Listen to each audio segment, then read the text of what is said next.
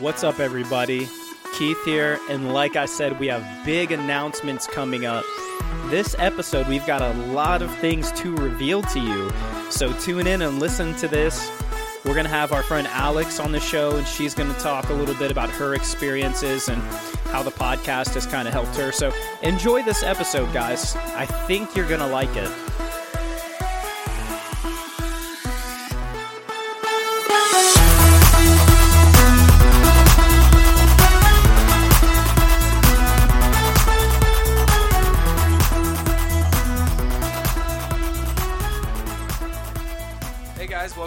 The podcast. Welcome back. Welcome it's not. back. It's not like it's been a long time or anything. No. It's No, not at all. Just a weekly update. It has not been 20 seconds. it's not been two months since we recorded our last episode. Uh, no, it really has been. Actually, that was a lie. Sorry, Yeah. apologies. It's been two months since we've been on this podcast, and uh, we're back again. Uh, but we're back again as a last hurrah, if you will, to what the podcast has been. It's kind of a bittersweet. Yeah, it's a, it's a episode. bit- it's a bittersweet episode because we want to give what the podcast has been uh, a really good send off. But the news that we're breaking, obviously here in the first thirty seconds of the podcast, is that it's going to go through some big changes because, like Nate said earlier, we were just talking. The podcast has accomplished its goal in part. In a certain- part. In part. Not completely, but in part. Yeah. to to a certain extent. Yeah. The podcast was founded on the fact that truth is worth seeking no matter how scary the places you're seeking it are and the Yeah. questions that you're asking are. That was basically the basis of the podcast from the time we started. It's worth asking hard questions because truth is worth it. And so, in the past two months, um, that a lot of that has been happening. Uh, let's be real. The whole time this podcast has been going on, that has been happening. But we're kind of reaching a place where um, transition is. It, the podcast is begging for a transition, Yeah. if you will. Yeah, it's it's been really it's it's been fun, but it's definitely been a journey for sure. Uh, I don't think it's one that's over for any of us. No, yeah, the the Uh, journey for truth isn't over, but the way that we participate in this podcast is probably going to. I mean, definitely going to change. It is, yeah, it's it's changing. and It's the whole reason we're doing this episode right here. But yeah, I mean, things have been changing a lot in our lives personally. Uh, I'll just go ahead and say that I, um, I'm stepping down from the podcast. oh, surprise! You guys didn't know at all. Uh, this is a total shock. Uh, but basically, for anyone who doesn't know, who doesn't follow me on Facebook or Twitter, I am not a Christian anymore, in practically every sense you could think of. But uh, yeah, I, I just don't feel like I'm at a place where it's really advantageous for me to be on this podcast, given the intentions of the show itself. So uh, I'm at a place where I'm gonna go do my thing. Uh, you know, I've got a lot going on with work and school and everything right now. So, you know, I'm just going to continue on my journey, uh, wherever that leads me. Uh, is I guess just where I'll be. But um, I, I've really enjoyed the show. I've I've loved doing this podcast. It's been really awesome. Yeah, Um, it's basically tracked my entire journey from leaving the church to the place that I'm at right now. Because I remember first leaving the church, and you know, I was just really excited to pursue God in a really honest and open way, and I did. Um, But that honesty and that openness really did lead me to that spot where I'm at right now, where I was willing to deconstruct everything that I believed about God down to the idea of God himself. And we were talking beforehand about the Bible, and I really feel like what what we what we were saying then then is like, you know, once the authority of the Bible goes, there's really nothing else grounding you um, other than A feeling personal pursuit of faith of God faith and a yourself, yeah. personal relationship and experiences, which to some, to a lot of Christians, that merits enough to to call themselves believers. But for me personally, I need I need more evidence that I don't trust my feelings. I don't trust my experiences to to guide me to a proper place of truth. So for me personally, I needed more than just my feelings. So once to me, once the authority of the Bible went out the window, I mean, it all went out the window. You know, it got to the point where, you know, I remember saying a couple times on the show, Uh, we'll get into it more after we do our interview, but uh, actually, I'm not going to go into all that yet. But anyways, so That's th- that's kind of what's going on with me. Yeah. Uh, I don't want to get into like a 20 long spiel. Yeah, we, we can we can talk later after the yeah, interview. yeah. What's going on with you, Nate? Uh, yeah, what just is going on with you? brief summary, uh, like what was just given by Keith. Um, uh, I, I suppose my reasons for stepping down are largely similar, um, slightly different in my own ways. Um, Different journey, same. yeah, Motives. I mean, we're exactly, exactly. We all we're both Mm-hmm. on our. Everybody's on their own journey in life, and um, I've come to some conclusions that are the same as Ben. I've come to some conclusions that are the same as Keith. I'm kind of in a lot of ways somewhere in the middle, somewhere around the fringes, a little bit crazy. I don't know, but um, my my primary reason for stepping down from the podcast at this point in time and po- podcasting in general, um, largely just a realization of uh, more time infringements on my personal life and my schedule. Um, and I don't want to do anything that I'm not going to be able to go, you know, at least 80% with as far as my like uh, desire to spend time away from the project, uh, thinking about it, and um, you know, just gathering my thoughts and material. Um, I realized as the podcast went on, it was more willy nilly every time I did an episode, and kind of just um, good material, good good conversations, but very much lack of preparation on my part, and I just don't feel I mean, I wasn't going to say anything, but yeah, yeah. Um, so I, I I'm just at a at a point where I think that at least temporarily, um, it's in the best interest of the listeners uh, for me to go ahead and fully remove myself from that platform, um, and also just uh, looking at the analytics and things like that. I'm not sure that my uh, current walk and my viewpoints regarding the topic of faith is really um, uh, what everyone wants to hear at this point. Um, Yeah, you freaking weirdo. so, uh, pantheist. yeah, yeah. So, um, very much happy to be on the podcast as a guest moving forward. Um, but I am Nate's uh, chakra won't allow him to I- continue. No, me and me and Nate. Just so all of you know, Keith's chakra also interferes We with will his be ability back. to do the podcast. Keith has no chakras. I don't. I have no faith, no chakra. uh, we will be back periodically on on episodes, and I will be working tirelessly behind the scenes, still producing and recording and all that. I just will not be involved in probably the majority of the conversations, unless Yeah. they pertain to some kind of outside vantage point that would lend a positive view. And my my So- input to the podcast will be simply removing myself from a co-host position down to a periodic guest position, and just And cheerleader. you'll still be in the Facebook I will group. definitely be a You'll still Be in cheerleader. the face, Facebook group, I right? certainly- so Yeah. we certainly. can argue about stuff there. I'm probably gonna buy pom poms, and I'm probably gonna buy a Pilgrims and Prodigal shirt. Hey, I'll just give you mine. There you go. It might be I a do little want one of those shirts. Yeah, you can. Those are uh, fire, bro. Yeah, we'll get you one. All Pilgrims right. and Prodigals merch exists only on my physical body at this moment. Yeah, my wife made me a Pilgrims and Prodigals shirt for Christmas. It's pretty awesome. Oh. It's pretty dope, to be honest. But we should post a picture of it on the on the page yeah, if we haven't no, already. We, Yeah, it's pretty. I pretty talked epic. to Keith about making a promo video, like Yeah. a send off video for a, this a is, short this little is thing. pretty. This is pretty great. uh, so, so, that's pretty much yeah. That's pretty much my um my explanation of where I am regarding this project at the moment. I love every moment that I've spent doing this. I don't regret any of it. Um, it's been very much critical in me finding myself where I am right now to sit down and be intentional to have these discussion discussions with people that I trust and um, admire their mutual pursuit of faith, um, even if we aren't all on the same page. fair. So yeah, And where I'm at with the podcast is that, uh, much like um, uh, other experiences in our life, I'll probably be the last one to leave and eventually get kicked out by whoever we hire as the next co-host. But That's raw. hey, sabbatical is life. sabbatical is life, man.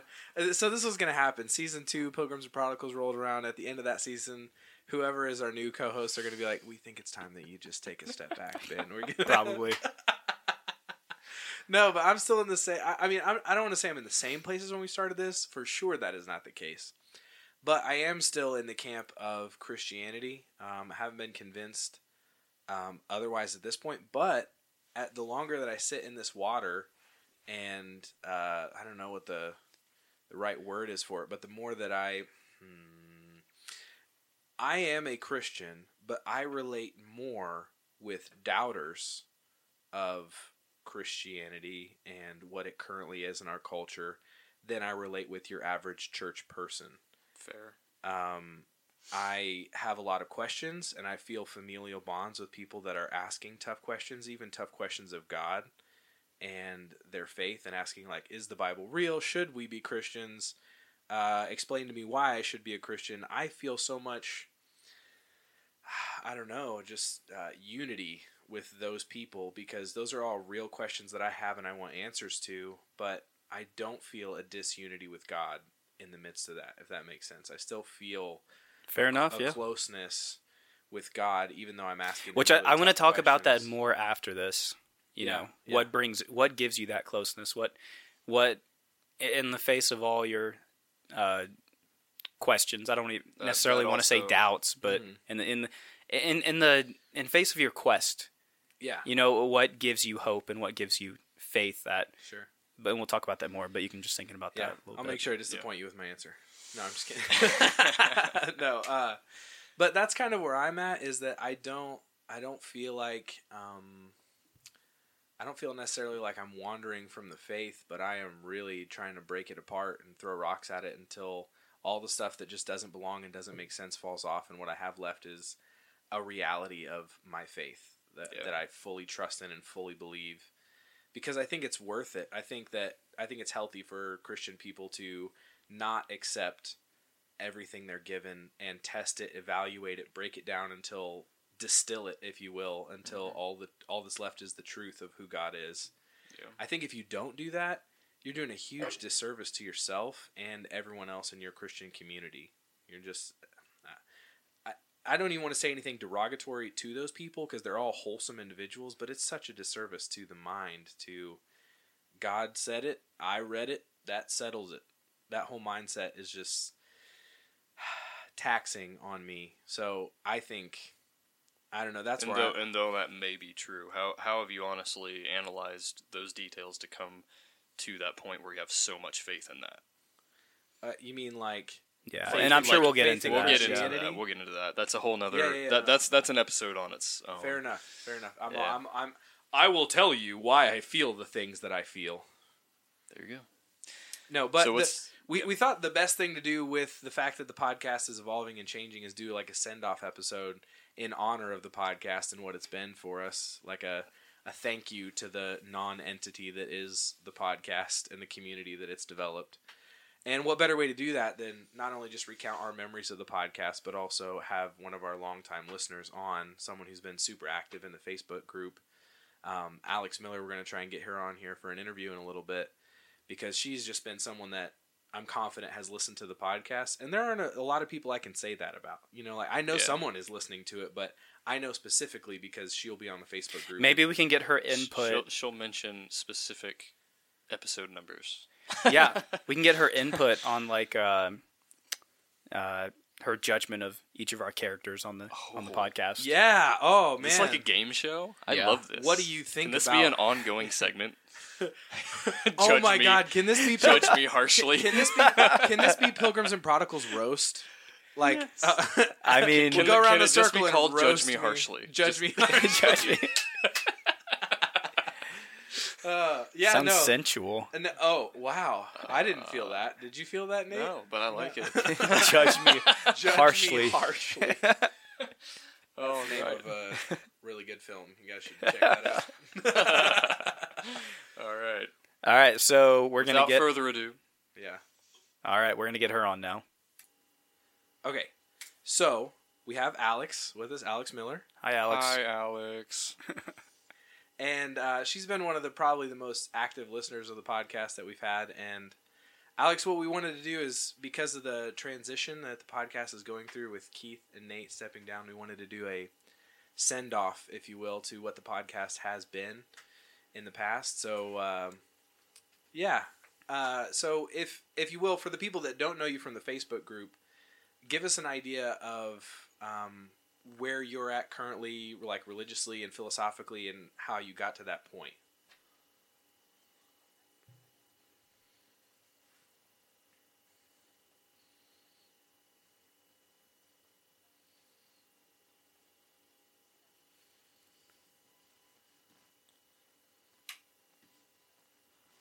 Oh, one second here, Alex. I'm not picking up your audio. I might have to change something in my settings really quick. No. This is podcasting. This is just practice. Yeah, well, welcome to the behind the scenes. You'll be a pro before you know it, Alex. Yeah. this should do it right here. No All right, biggie. uh, try talking again. No biggie. That does It's it right there. Alex. We are going. So what I'm going to do is Ben, just go ahead and start. Why Go did I just echo? Did someone just replay me? No, That was actually me. That was Nate mocking emulating you. Oh my god. That's fabulous. So Ben, just start with your little intro thing again. I'll just edit that little couple minute part out. What intro thing? Uh, where you were. So pretend like we just came back from our break. Yes, Yeah. pretend we just came back from the break Okay. for the third time. Hell yeah. Three, Do it. two, All right. One. Go. Okay, guys. So we have Alex Miller here with us. Hi, Alex. Hi, Alex. Hi. We're pretending like we didn't just re- record this a couple seconds ago, and not pick up the Technical audio. difficulties. I almost Yeah. missed the cue.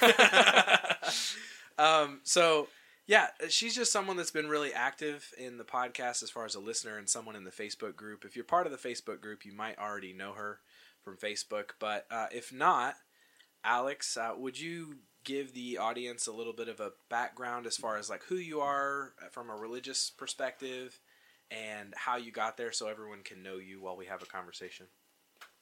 Yeah, for sure. So I had been working in the church for a couple years as a youth director.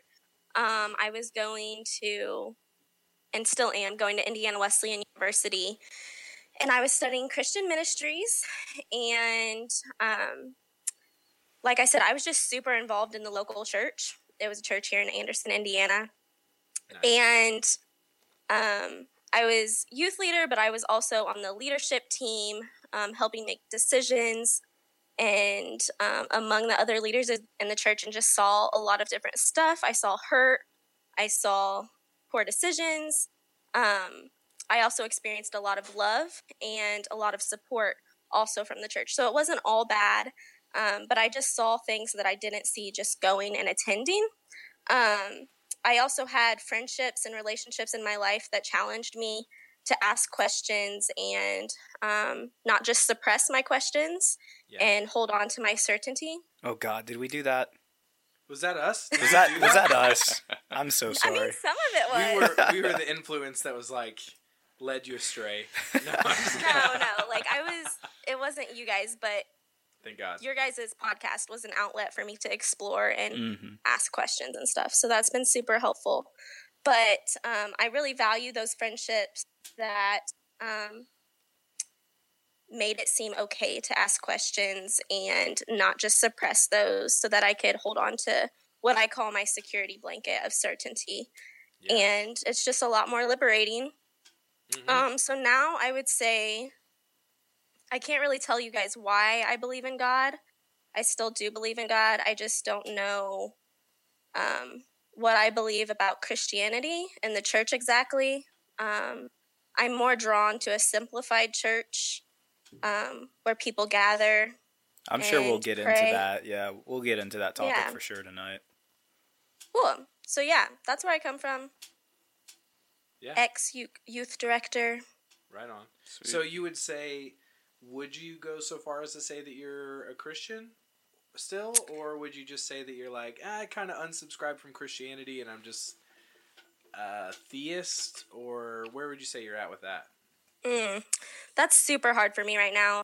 Um, just because I have a lot of unanswered questions. Yeah. And um, so I'm still, this kind of explains things. So I sat down with a pastor actually this past week at Applebee's Dope. and was talking to him because I'm trying to finish my degree at Indiana Wesleyan, even Mhm. though I have no idea what I'm going to do with it. Um, as most But I'm- people that Yeah. are getting degrees Yeah. in these days. it's called being a millennial. Yep. Exactly. exactly. Hey, at least it's not liberal arts. And then she's like, "Yeah, it actually is liberal." arts." No, you're going for a theology degree, right? What's that? Is it liberal arts? No, No, no, no, it's no. Christian ministry. Oh gosh, so good. it- I thought I offended theology. you. I'm so sorry. no. No. Um, so yeah, it has a lot of theology in it, um, which also begged me to ask questions, which was good for me. Sure. Um, so yeah, I I'm actually taking a class this semester. Um, so I hadn't been going to church really. I had visited a couple churches with my friends since I stepped down from being a youth director. Um, but I'm taking a class this semester that I have to have to graduate that requires me to attend church and to be involved in the church. Ooh. And my heart sunk. Um, yeah, yeah, that's rough. Worst degree ever. Man. No. Yes. Irony. It was so rough.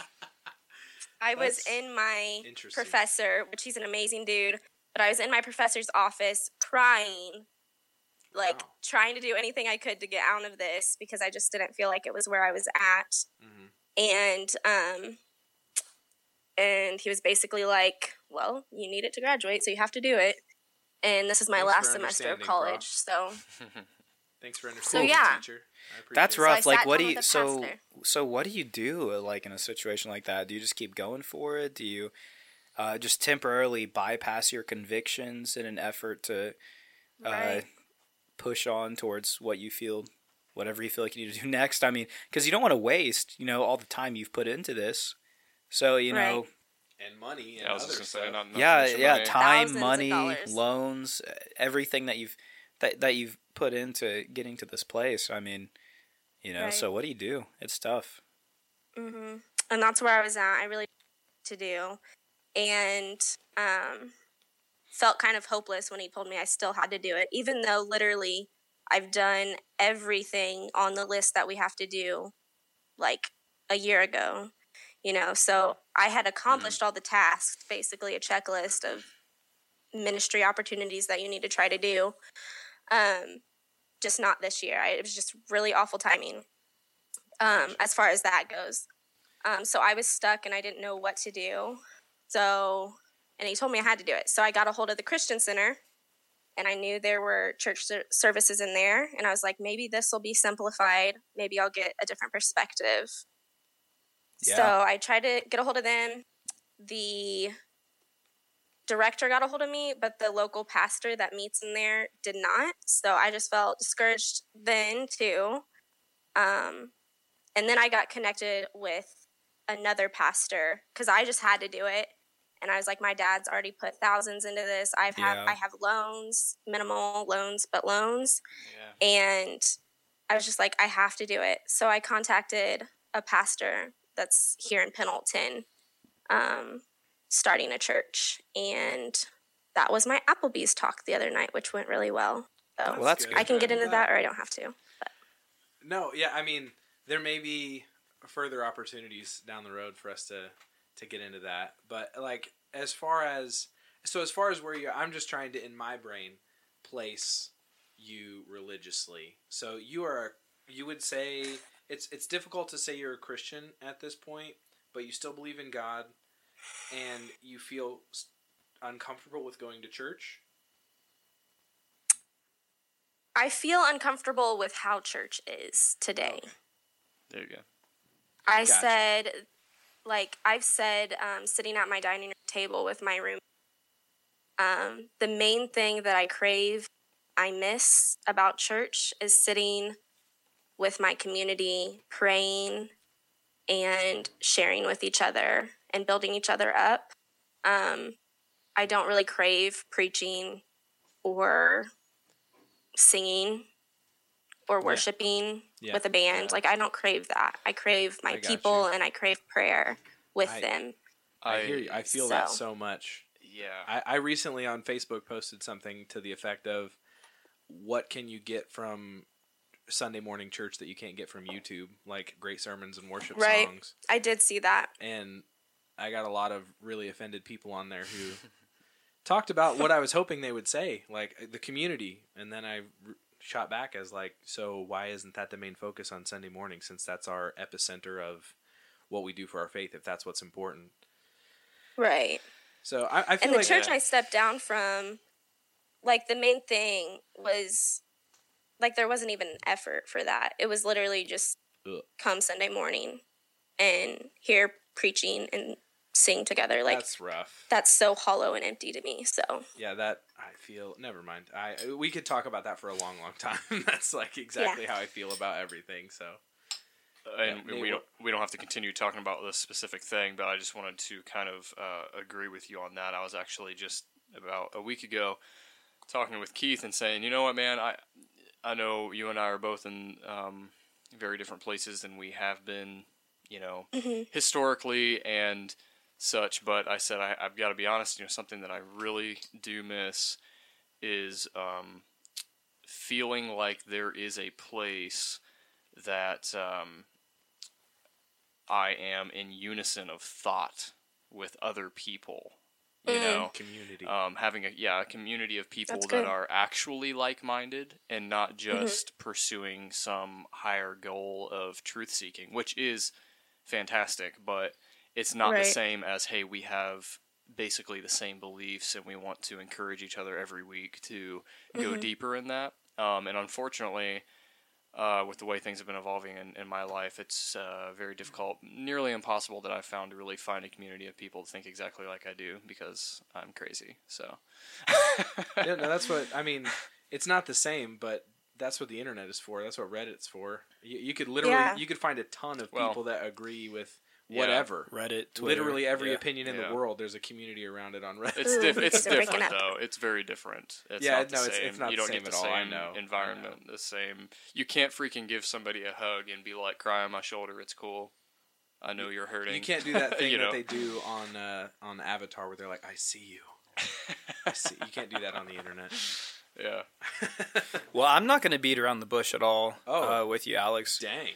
Um, if you, well, I don't know if you follow me on, well, you you follow me on Facebook and Twitter. So if you've seen anything that I've been posted, then you basically know where I'm at right now, and basically the reason that I'm leaving the podcast. I I don't have any faith in God. Um, I basically when I left the church started going through a Hello? yeah, can you hear me? Hello. Hello? hey guys, Hey. Can you hear us? Is she joking? Are you jo- are you pulling Hello? our leg? Hello. Did you lose us? hey guys. Yep. Yeah.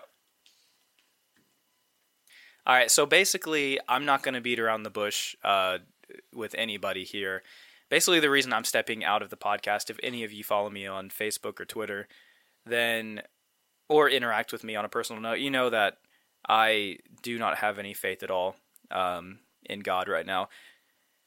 Will I ever? I don't know. I mean, if God were to show up right now and say, "Hey, I exist. Stop being a douche and follow me," sure, I guess I'd be a Christian again. But um, basically, when I look at all the evidence, when I look at the um, logical reasoning, the scientific evidence, uh, you know, I know all the apologetic arguments, and I mean, it's all it, it all begs the question. You know, it, it all sets up arguments that are that are for God. Um, and and for me, I just can't bring myself to adhere to any of it. I mean, I I don't know. Ba- that's basically where I'm at right now. Um, I don't I don't think I personally don't find any good reason. I don't want to say logical because me and Amanda were talking about the other night, and that was a bad choice of words when I said that I don't find any logical reasoning because people have logical reasonings for believing in a lot of things Yeah. but for me, I can't find any uh, good enough reasonings within myself to believe in God. I, I when I when I look at the way the world works, when I look about look at cosmology, evolutionary biology, all the philosophical arguments, I mean, I don't see a need for God in any of it. Um, He's basically saying pray for him is what he said. No, I'm just kidding. Oh my gosh. If it- I'm I'm okay with that. It, the thing is, the thing is, a common misconception people have with atheists is is that we have this this idea that um, that we hate God or we're mad at God, Sounds right. but I'm not. I'm just Yeah, kidding. that's, I that's a just- good point, Keith. That's I a just- good point. I was just have- thinking about this. I have no reason. Um, I personally don't think I have any reason to believe that any God exists.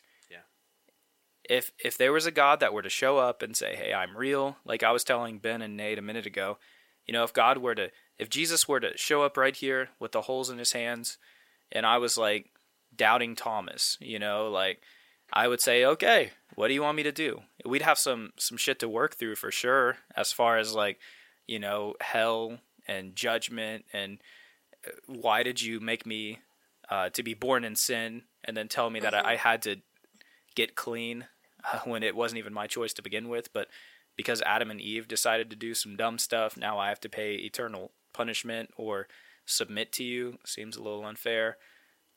Of Mm-hmm. course, we'd have we'd have to have some conversations, but I'm okay with having tough conversations. I mean, that's what the podcast is. But uh, For sure. I'm not I'm not mad at God. I'm not upset with God. I just don't see.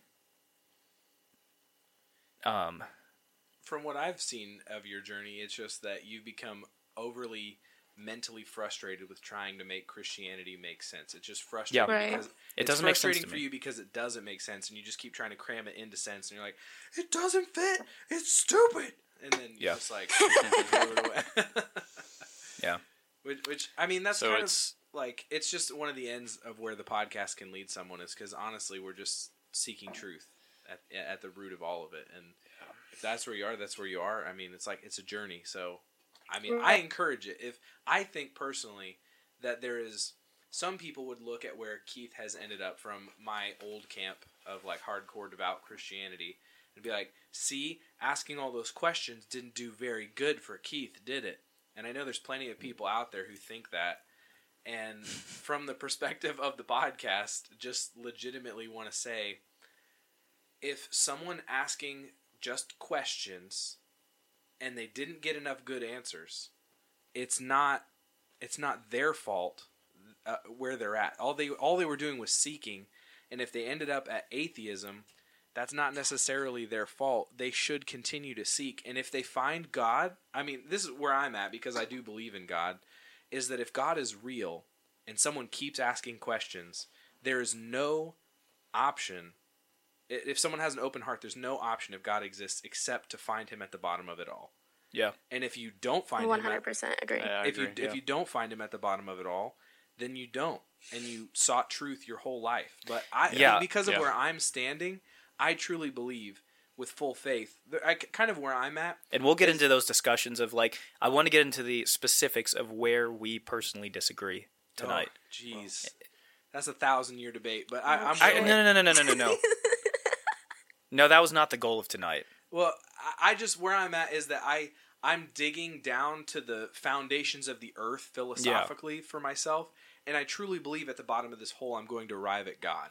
Yeah. is I I have uh we can get into like my reasoning for all that later, but like I Yeah, genuinely yeah. believe digging through all of this, like, wow, that doesn't make sense. Wow, I don't know if I can believe that anymore. And as Yeah. I'm going down, I still think I'm going to hit the bedrock of God, and that's why I still have faith in Him. No, that's a I good call, actually, Nate. I actually agree. I actually agree with that point as well, Ben. I think that maybe we come to slightly different assumptions as to what that God's going to look like when we find him. Um, but that's okay. Um, so, uh, uh, to just to recap everything we just said, and hopefully put a nail in that coffin until a further episode. It's safe to say that Ben, you would still classify yourself as a Christian. Yeah, I think it's safe to say that uh, Keith, you would classify yourself as an atheist. One hundred percent. Okay. And I think it's safest because I'm in a confusing place. I think it's safest for me to say that I'm agnostic at this point. So, wow, boring. No, I'm just kidding. I, I do want Oh to my I do want to say one one point to yours. Um, when I when I said I want to get into the personal notes, I forgot what we talked about beforehand, and Nate was over here like, no, no. That- that's just like five more episodes if we want. to Yeah, yeah. so, but I want to say one point though. You were Yeah. talking about like digging to the to the bottom of what you believe. Uh, a guy who's uh, a really prominent figure for me, Dan Barker. He's head of the uh, American Atheist Organization. Um, he was an evangelical uh, pastor, evangelist, uh, musician for like 20, 30 years. Um, but basically, he said when he started his deconstruction, he said that you know, it's not that I threw out the baby with the bathwater. Mm-hmm. It's that I kept scooping out the water and then at the end realized that there was no baby in it. Yeah. And that's basically mm-hmm. that statement right there would be where I'm at right now. Mm-hmm. I didn't throw Jesus out. I didn't throw God out. It's that from my perspective, I emptied out all of the dirty bathwater and there was nothing in it. I didn't see anything in it. So if I threw him out, it wasn't intentionally. Um, and if a God exists, Yeah. he's going to see that and and be like, "Oh, well, he doesn't hate me, so let me show myself to him." So, I think the only know. place we differ there is that I don't feel like I've gone through all the bathwater yet. Is I feel like Yeah. there's still a lot of bathwater left in this bathtub. well, you know me. I mean, my last 6 months have been like I've been shoveling that shit out. Like it's Yeah, just been kind of my my perspective on that because I'm on the same journey of trying to remove bathwater in a desperate attempt to find what I've always believed to be in there. You know, some beautiful baby Jesus. Yeah. But um, I'm kind of to the point where I've been digging long enough, scooping out that I'm afraid that what I find is going to be the drowned remains of Whoa, partial beliefs being God, accurate and partial ones not. And um, that's an honest statement of where I'm at. Is that I Nate don't. said the only thing I can find in this bath is dead, just c- completely deceased. Well, I'm just saying. I, I kind of feel that um, if that being in the bathwater is all powerful, it couldn't drown. You know. Yeah. So I'm either gonna keep digging and scooping out water and find a miraculous super baby, or I'm gonna find what my instinct tells me, and it's gonna be a fraction of what I once believed. Mm-hmm. You know. so Alex, again, I want to thank you. This interview, Yeah. it's it's going longer than I told you that it would. I hope that's not a problem. No, it's fine. Okay. It's almost Friday. Thank you. It's great. Thank you. Friday, Oh, Friday. God. Gonna get God. down on Oh, yeah. Friday. Not even Friday. Mercy. It's not even Friday. Have mercy, son went- of David. Have mercy. Why Uh, have you forsaken you me? know, no. Uh, I. I do oh, go ahead. I have a question. I want to wanted to ask you guys at some point. Um, Ask away. and I don't want you, I don't want any of you to think it's connected to anything you've said. It's just a question we were asked in philosophy class this Uh-huh. week. I think it was this past week. Um, we were asked to evaluate, for, and I forget. I wish I would have jotted down before I hopped on the um who who begged the question, but it was basically, do you think? how do I say this? Do you think your emotion? Do you think? think our first go to is our emotions when making a decision, and do we just cover logic? Mm. Do you think our first instinct is to go make a choice or decision based on how we're feeling, and then we try to justify it and whatever that choice or Yes. decision? I'll answer that first. I yes, I I 100% agree with that. I think most people uh, make decisions on their life of their life based on emotional reactions to situations. Um, yeah. wh- whether it be uh, where you're going to go eat, um, uh, what clothes you're going to buy, what God you're going to worship, uh, if you're going to worship one at all. I mean, basically every every decision that you could make, um, it's happening in your brain, and and your emotions and your thoughts are firing before uh, you're thinking about it.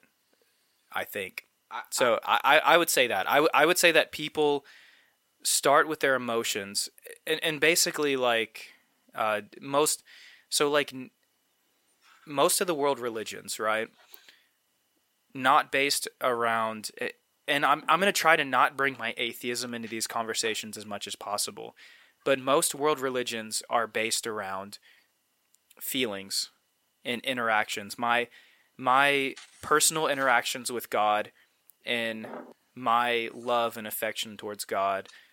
Um, and it has very little to do with factual evidence. Um, and, and that's where I'm really big on logic. Yeah, and okay, let's work this out logically. What does this mean? How do we dissect this? Uh, what, you know, let's dissect the text. Let's look at the meaning behind it. Let's look at the philosophical values. What positives and negatives does it bring? Um, but I, I think most people base their beliefs just off feelings and emotions and personal experiences, in my opinion.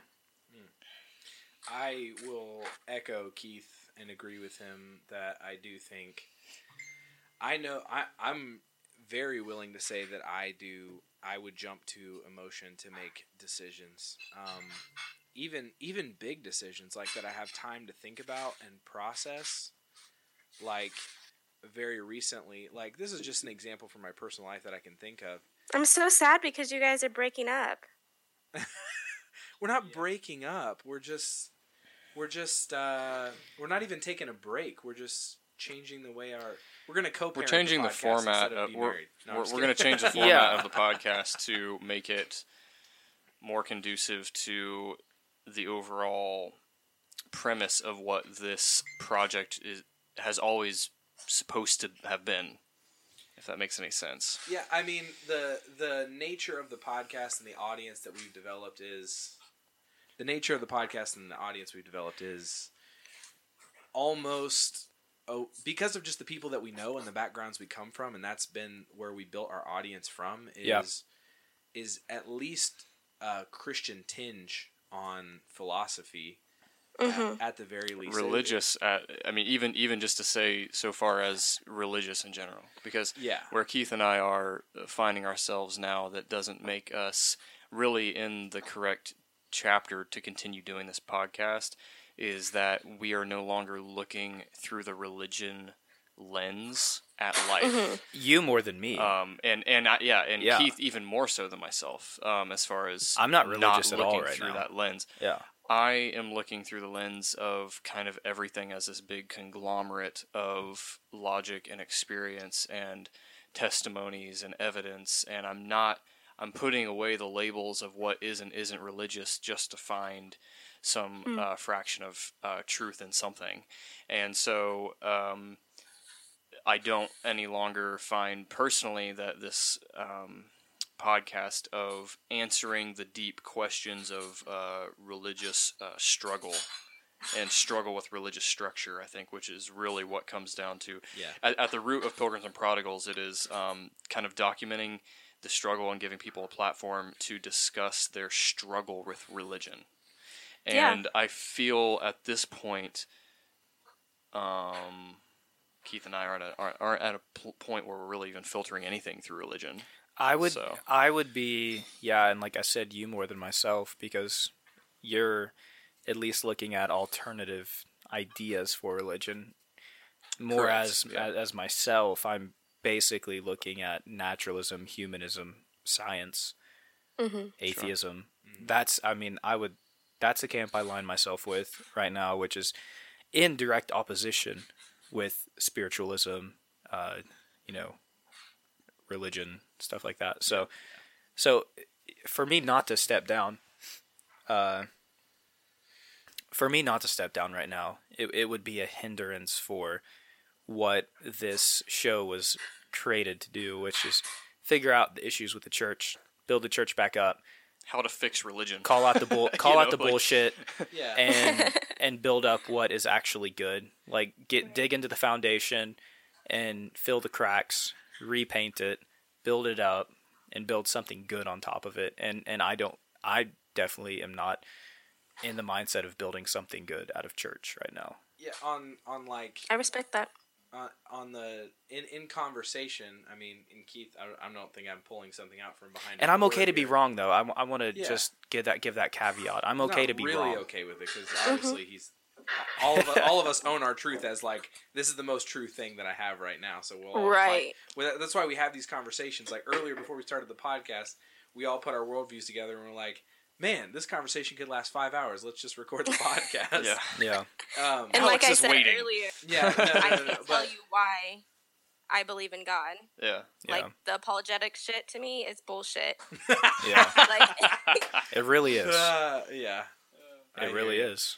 It's uh, it's excuses. It's it's it's circular. I, I I made up a joke today. I said, uh, so basically it goes like this: Do you want to know why you can never corner a theist in a debate? Because um, all their arguments are circular. Oh yeah. That's- Got him. That's really. Uh, Man. probably true. Uh, Okay. um, but I told you I was going to try not to bring my atheism Yeah, into no. it. So and you no, no, just no. did. Just- just return, returning to returning to Yeah. the like two original questions. that we ground us, yeah, Ben, uh, please. you got it, buddy. Uh, is um, God dang it, I lost it. Come back around. Come back around. Thought You guys aren't submitting to Nate.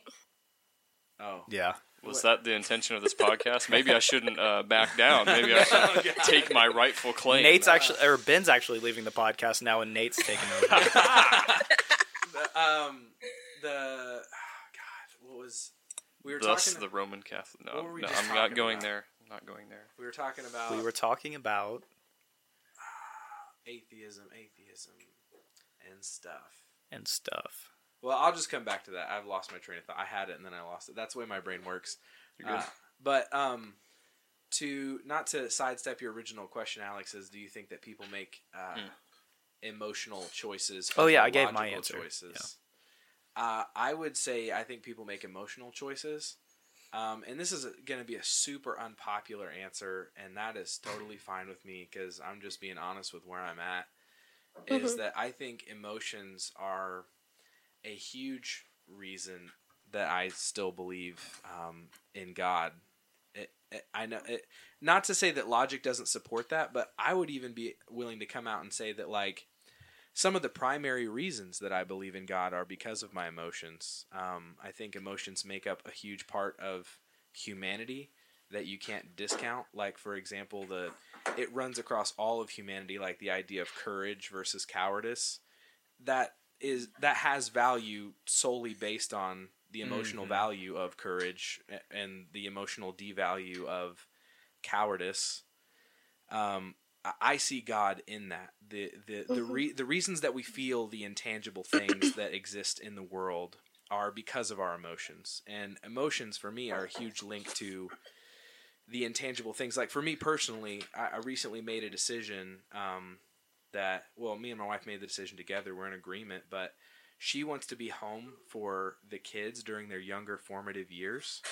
And for me, that's going to mean me going to work and being the only income, and I'll work as much overtime as I need to to make that happen.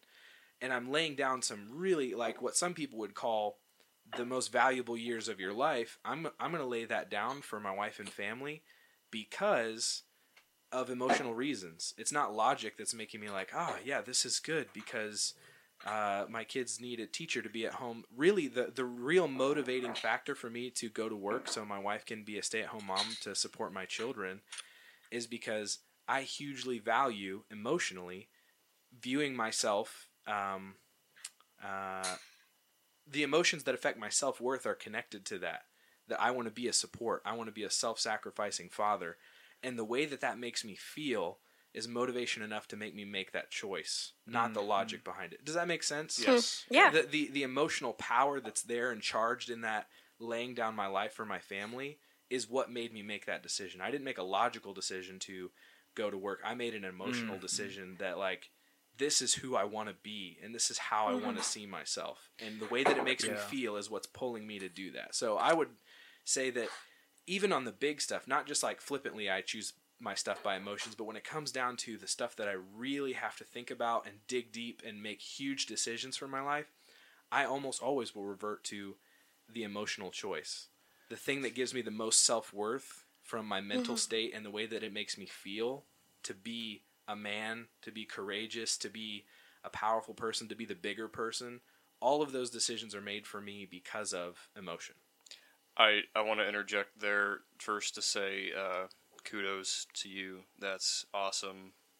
I wish all fathers had that mentality. And I definitely didn't say that to like brag on myself. I just No, no, wanted no. to give an example Yeah. of of how emotions help me make really big decisions. Yeah. And I, I totally see everything you're saying, and I agree that that is probably the primary thing.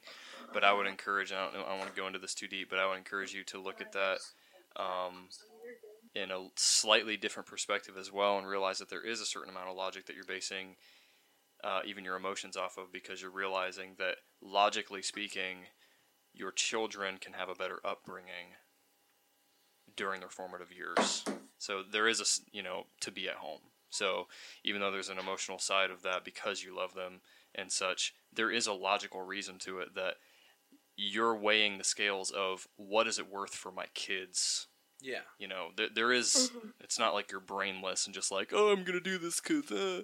Like you're not Yeah. just being led blindly by emotions, and that and Yeah. that brings me to the point that how I'm gonna answer this. I have a question for both of you, all, the three of you. After sure. you and then after through that, we're gonna the pre-canned question for Alex is like, Okay. we're gonna move on to structure after this because we Sure. uh, again Yeah, we could be here forever. Yeah, yeah. I love So- being here. I don't I don't dislike this. It's just that like you know time Definitely. constraints and reality. You're good. You're good. For sure. Uh, logic, right? Oh, wait, maybe I do make some of those decisions. I, I am choosing to not continue this conversation that I love because logically we need to move on. Yeah. Okay, so maybe some Mhm. See, decisions. th- don't don't don't yeah don't nope, logic sucks. yeah. So anyway, I would agree with Nate. my uh, m- how I'm going to answer this, and I I always feel like such a douche because I always feel like I'm caught in the middle of these two guys. No, I love it's that like you're so moderate. You're pol- like, I like I I feel disgustingly lukewarm and moderate. 99% of the time in this podcast. I feel I'm- like you just can see perspectives. yeah, No, I, it's I, just- I don't know, think everybody has a valid perspective. the type of moderate that Nate is is not lukewarm moderate as Christians would view it. It is reasonable moderate. I think it's way different than like Yeah. being. He's not halfway committed to something. He's just like sees it, like Thank you you. said, from all perspectives. I, I like I like to assume that everybody has some legitimacy to why they think the way they do, and that they're accurate about some things. And if that gets me in trouble, maybe it does. But my my viewpoint on this is as far as how do people uh, make decisions regarding uh, their beliefs and stuff, whether it's based on uh, emotions or logic first. um, I think that instinctually, emotions are in us as creatures to protect our well-being. And i know that that's very kind of darwinistic when you when you look at it deeper from a scientific sense that um, maybe some emotions have evolved over time to cause us to do certain things that would perpetrate um, better reproduction and of the species so that we can survive. But from a very practical standpoint i think that it's um, instinctual that we all have a bias I- immediately upon considering uh, a fork in the road of our lives of which way to go based on emotions. Um, I think that it's a secondary choice that every person has to make as to whether or not they're going to uh, make decisions based solely on emotion or if they're going to allow that emotion to actually make uh, logical sense. So that's kind of the point I'm getting at with Ben is I think in this certain instance of Ben and his, his children and his work and everything is that he came to a point where it's like he has all kinds of emotions going on if he's honest. He has some emotions that say, I want to do this because I know that I want to be uh, a father like the father I hope exists for me in heaven and I want to be self-sacrificing and awesome for my kids and he was also like, "Dude, I just want to be a kid again, and like I want to have fun, and I, don't wanna waste my I life. I want to party." You know, he has these thoughts and these emotions, um, but he's not solely allowing. Uh, I mean, I want to make memes and play video I, games. I just I, I again I I think that he's making a logical and emotional decision that is mm-hmm. I would agree with agreeing that. with that, that's agreeing with each other. So mm-hmm. that's like the ideal way to go about it, in my opinion. And unfortunately, I'll just end my thought with this: is that I think um, too many people, especially in westernized culture, where we have this entitlement mentality that we can just consume and consume and consume and get what we want. I think that too often uh, we hit that fork in the road and we're like, okay, I'm going to take the easy route because that's always the route that your emotions are going to tell you to go. It's going to tell you to go the route of least resistance.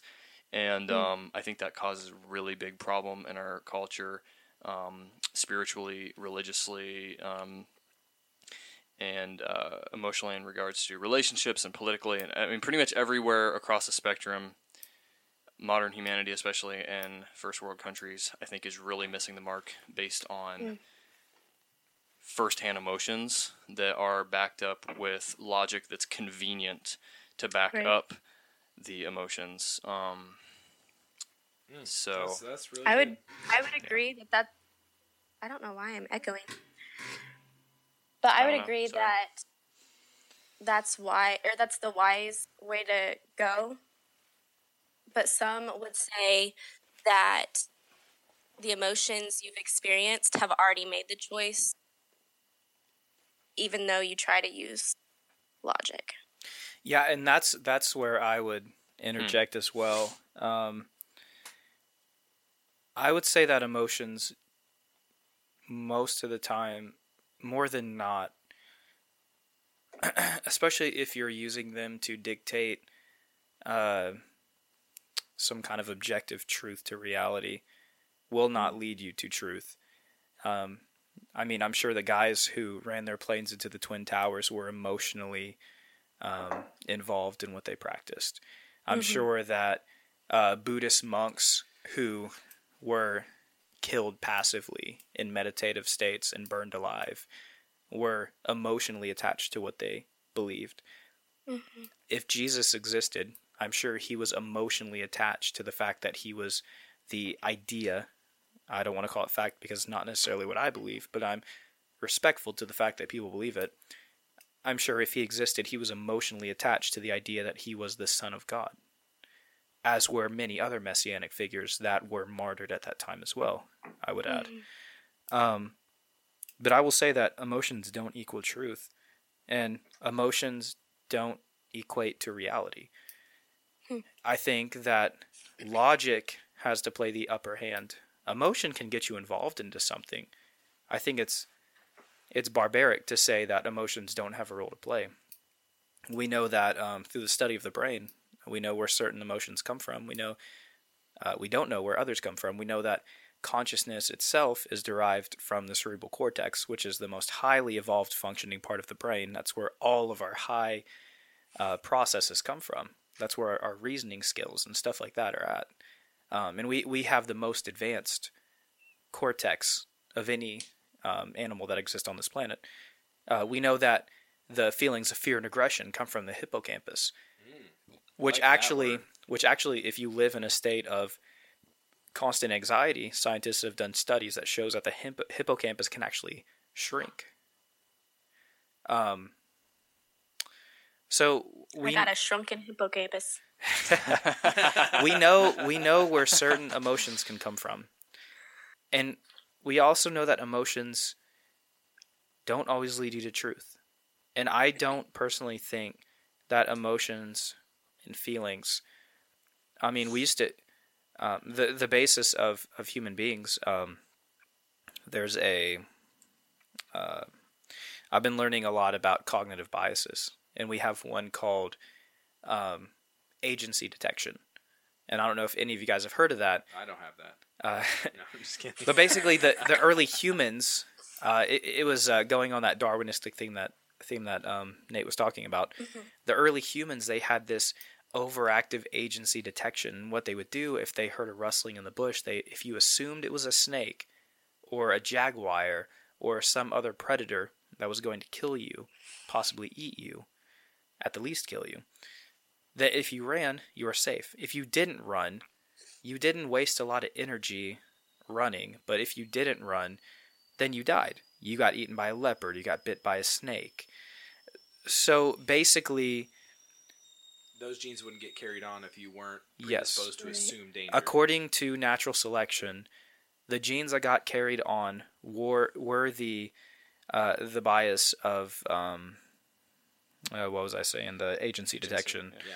Yeah, so so basically, you see it in the first polytheistic religions, where you see, um, you know, you have Celtic gods, you have Norse gods, you have even going into Roman times, you have the Roman and Greek gods, where they had gods of everything, gods of lightning, gods of lust, gods of fertility, gods of all these other things. Gods of Bacchus was the god of drunkenness. You know, they had temples where the the very first uh, uh, miracle of water being turned into ri- to wine was not Jesus. It was actually in the temple of Bacchus. I don't know if you guys knew that. Um, and Falsehood. it was and it was copied into the. some people think that that was copied into the New Testament. Fair enough. Um, Let's look into it. but basically, a- early agency detection, you had polytheism, which you had people who would accredit each individual thing to a separate god, and then you get into the monotheistic realm, and basically what you have now is you have all these different things being attributed to God. You know, you have scriptures that talk about lightning or, or you have scriptures about thunder being the the voice of God. You know, you have um, all these different characteristics. How it talks about God being just, also being loving, also being merciful, but also being wrathful, all, also being vengeful.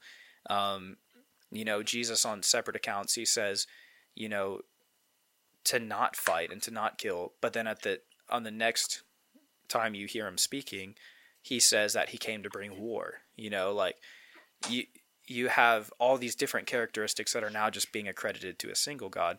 Um, I, and I don't know how I got into all that, but anyways, Me either. No, I'm just kidding. all, all of that aside, I would say that my hypothesis is that I don't think that emotions are a clear indication of truth. I think they can be they can blur your I would vision. agree. I would agree. Yeah. I would, And and I would pose a, pose a question um, to you guys to kind of bring it back around.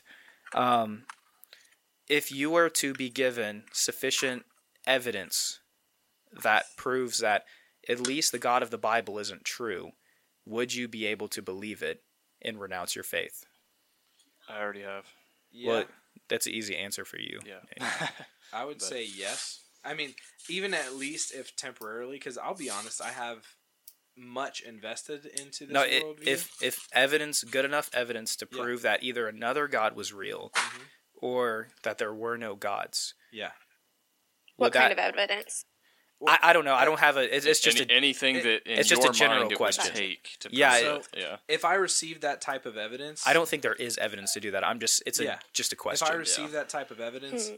my logic would force me to. would go, your logic override your emotions? It emotions? would. It would go again. It, like I would have emotions, and my logic would not support them in any way. Um, so I I couldn't base my life on those emotions anymore. If I was presented stone cold evidence to disprove the existence of a God, I wouldn't be able to continue believing in God. However, because I have such an attachment, I'll just I like I I I hope I'm self aware when I'm talking, but I would want to after finding that evidence, say, "Man, I really hope I find something else that goes deeper and you know reignites this God that you know what I mean." Like I would, I, I personally would have an emptiness inside of me to let go of Christianity that I would still let it go because logic has disproved it and I have evidence, so I can't believe it. But I would still want to. Does that make sense? Yeah. I just does, don't yeah. know.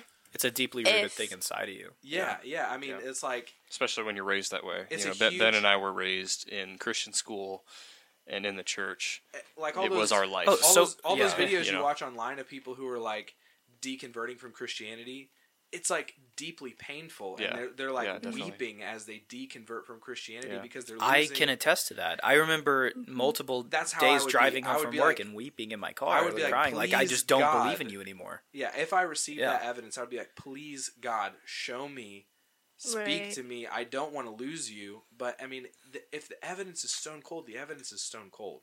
End of story. Yeah. Yeah, and I think I would answer. say I don't know how to exactly answer that because I'm still red. Sorry, it's really echoey. I'm still wrestling with the question that I asked you guys. Do my emotions decide my choice? And then do I cover it up with logic? Is my choice already made by my emotions? Are our choices already made on what we feel? And do we just try to logically prove what we feel? I mean, I think you would have to answer that question first.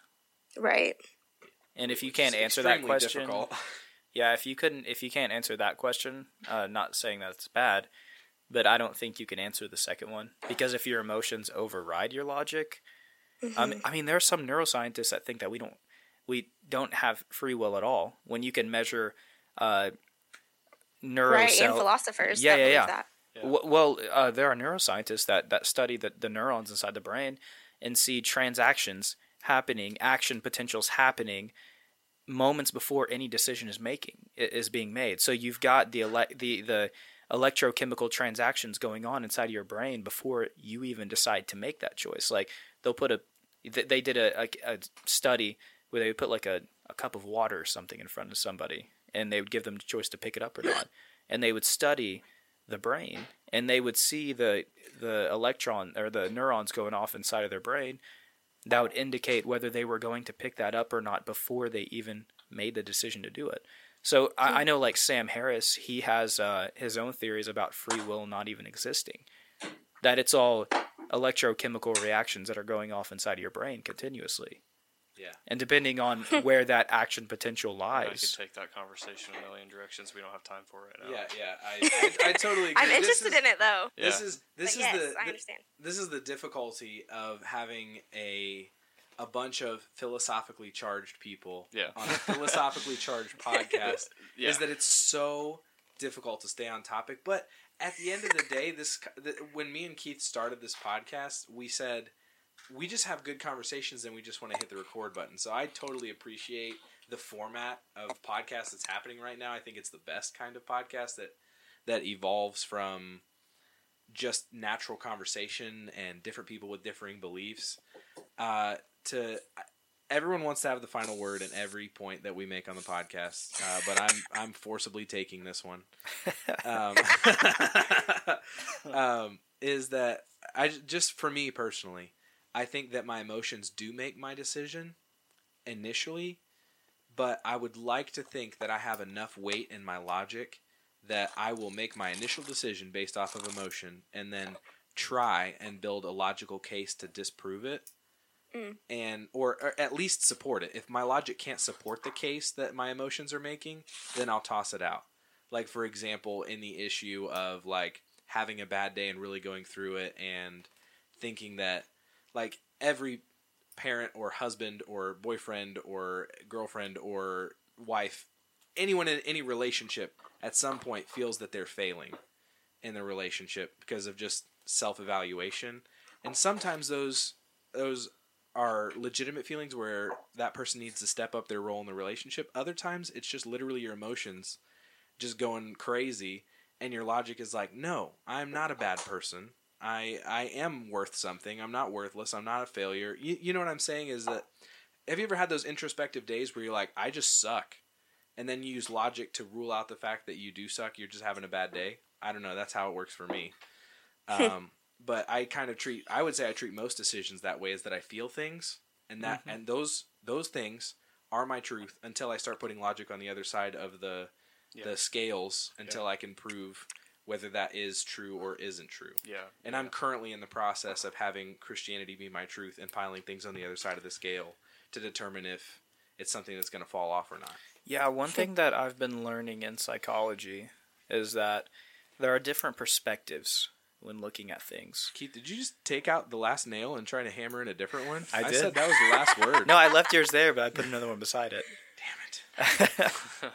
Uh, so basically, you have like your basic uh, levels of uh, ways of looking at things. Um, which one you just listed was uh, uh, introspection, which is one of the the basis of the one of the basics of psychology.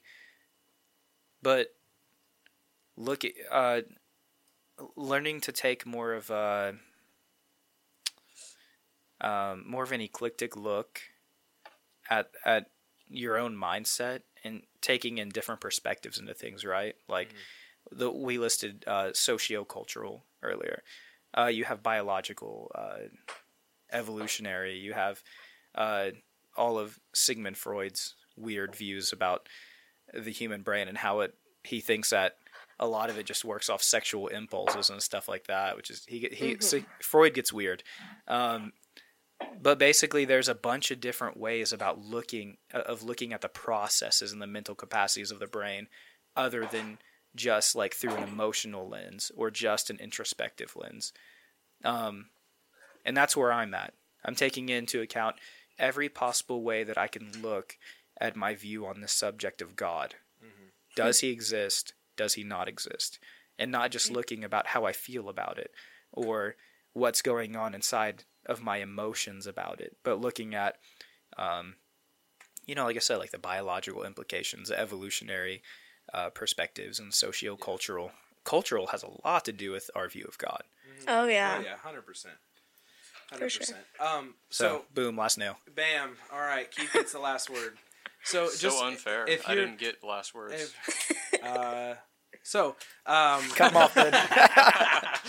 Uh, just if anyone's listening to this, uh, just know that if you're ever in charge of directing or guiding a podcast episode or Don't do it like a- us. any anything really, when you make a point, you have to immediately follow it up with a transition because if you wait to get the reaction of the room, the reaction of the room is always an intellectual or argumentative response to counteract what you just said because everyone wants to win the talk. So if you're going to put the last nail in any coffin in conversation, please transition directly after you say this is the final point here. so so transition. um, back to Podcasting 101 with Ben Ashley. yeah, no, I I really love this conversation, but we did start this episode to be a send off for the podcast, and Yeah. we, we it's kind of just turned into another episode. Which I mean, cool. it just speaks to the fact that these are awesome conversations, and I love having them so much so that I will forgo all of the plans I had for this episode just to have the conversation with you guys. Um, but to get a little bit back on point, the reason I mean, part of the reason I wanted to have you on, Alex, is that we're doing a send off for this season, this version of the podcast with Keith and Nate as co-hosts. So, um, what I want to look back at what what the podcast has been and what value it has presented to people's lives, including ours and yours. You're one of the listeners who's been probably the most active on the Facebook group. So, in your, I guess, journey, where does Pilgrims and Prodigals fall, and what value has it had? this is exciting because it's it's been super valuable for me. It just the group, the Facebook group, as well as the podcast, gave me a safe place to question, which I didn't feel that before. Um, mentors and stuff, they loved me, but I think it also gave them anxiety if I were to question or doubt. And some churches also believe like doubt is like super wrong. So um, the group just gave me a safe place to question and to let go of my certainty. Um, that was honestly crippling me and not allowing my mind to open and see other perspectives. So I've just been able to gain other perspectives, let go of certainty, and feel safe doing it. Um, yeah, it's just been super helpful in that realm.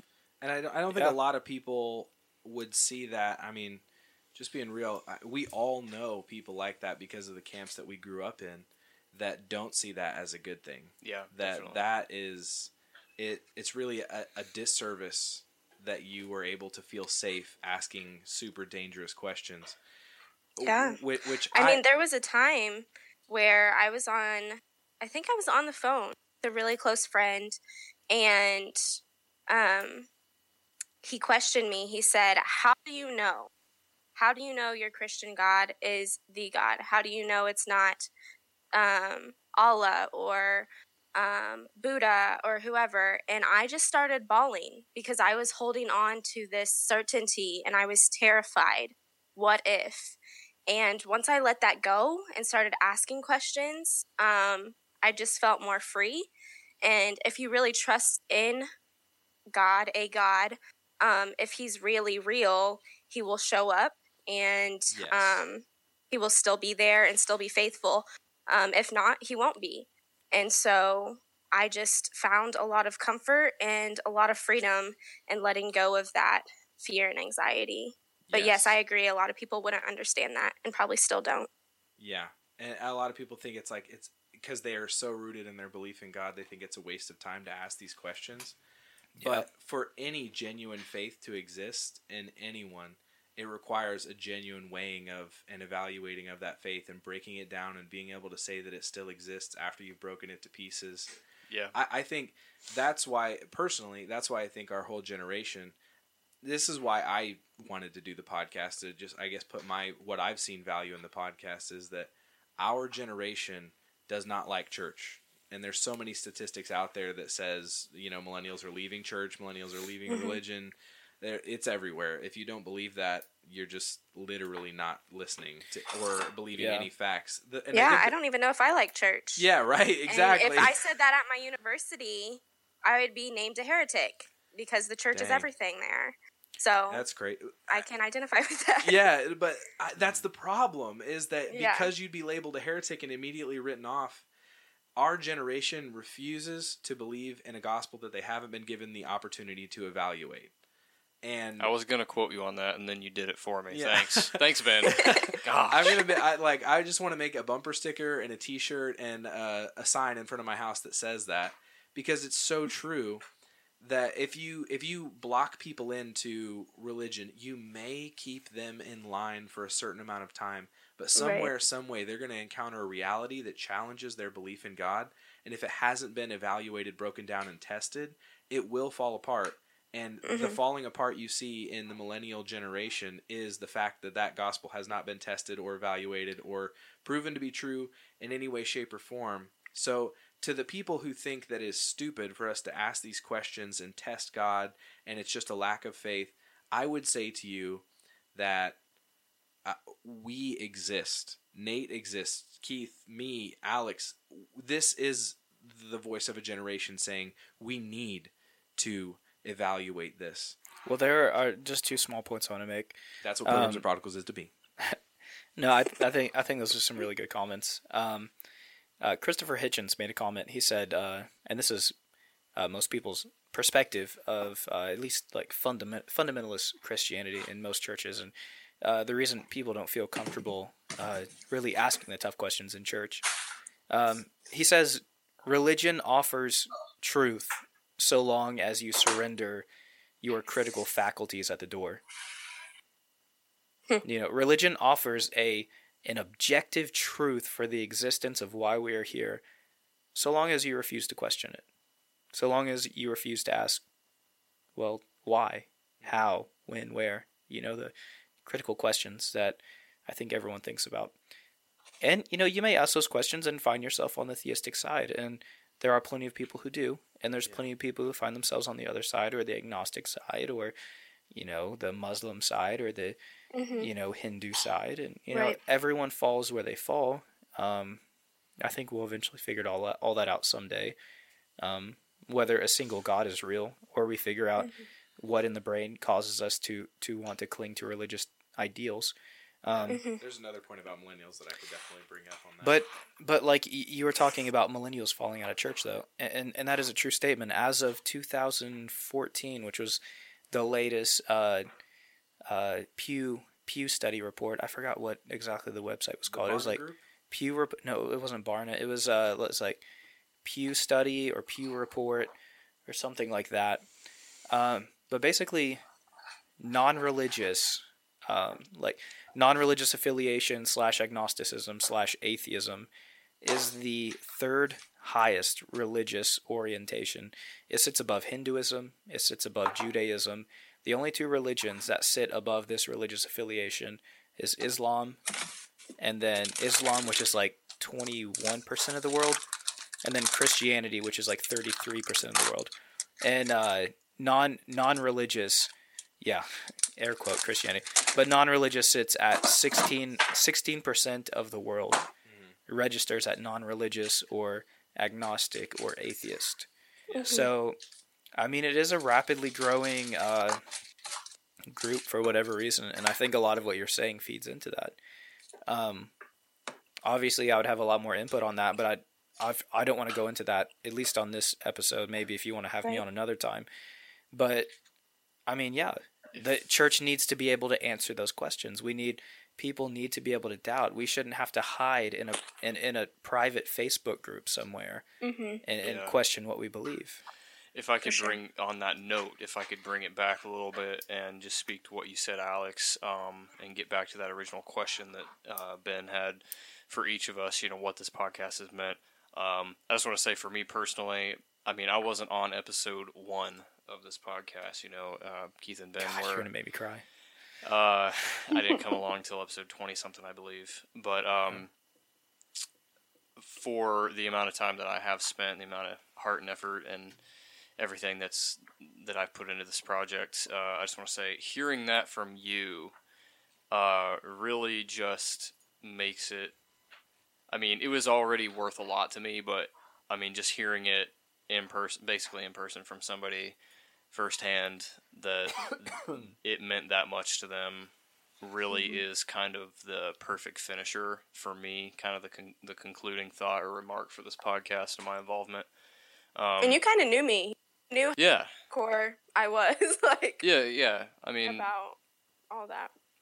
totally, but it's already Yeah, I didn't know any of It's this about already you, more Alex, valuable. tonight. it's already more valuable to me now hearing it Mhm. more in a somewhat organized context of you speaking about it and um, just kind of bringing it home on this final podcast uh, of chapter one pilgrims and prodigals Yeah. um, you Chapter know it just two years long. hear, hearing somebody say um, especially somebody I know, but in, in general, any anybody that's listening, hearing somebody say, and if there's anybody else out there that thinks the same thing as uh, Alex here, that's that's awesome. Um, that just that means the world to us um, that we were able to provide a safe place for people to speak out and um, contemplate these realities. Um, for me personally, uh, I would basically have to say the exact same thing, even though I was in a more integral role of hosting. Um, it gave me a place where I could consistently come and feel uh, the opportunity to open up my um, heart and my spirit and what was going on in my head, and know that it wasn't going to bounce off some hard service and come Mm. back and hurt me. You know, if I were to go to Mhm. certain people that I know and say a lot of the things I said in the context of a podcast, it would have been reflected right back at me and used against me. And these two guys in particular were here for me and still are here for me to make sure that my journey and my honest and genuine, authentic pursuit of truth isn't hindered by stupid arguments that are used just to hurt me and my progress rather than to help me find that truth. Um, so that's what it's meant for me, for sure. Thank you guys for that. Did I And answer thank you. Alex. Was that even a question? And thank you, Alex, for Yeah, that being so um, Mhm. honest and vulnerable um, throughout this whole process uh, on Facebook and everything, and just helping to encourage the community to be what it has been. What I'm waiting for is Keith. I also would oh. say that um, another aspect. I know I won't keep going, but like no, one more aspect that came to my mind was um, relationally. There were certain podcasts where um, Keith and Ben. I think this was before Nate came on the podcast, possibly, but um, there was, it was some good. talk about like marriage and relationships and people are everything to me honestly that's what i will do with my life i will help people for the rest of my life and um, that's what's important to me is people so relationally there were just certain things that impacted me and um, helped me love people better and um, be more open-minded about relationships more accepting and becoming a safer place for relationships in my life. So that was another huge thing that the podcast did for me was help me love people better. And I that is everything to me. So I appreciate that. Hey, no problem. I'm yeah, glad I've we never, could. I've never thought about it like that, Dang. but yeah, I mean, I see I what mean- you're saying. I, if, I, I can, I can say the same thing. I think it's helped me uh, know how to communicate with people I disagree with. Yeah. Yeah. I to mean- actually practice it on a Yeah. you know weekly basis. Dude, I remember, uh, Yeah. man, I remember me and Ben having these conversations before we even left the church. I remember the first Oh, night yeah. when I, I Teary-eyed conversations, heart-wrenching, life-changing. dude, Ben was the first person I ever even told I was leaving the church in general. Yeah.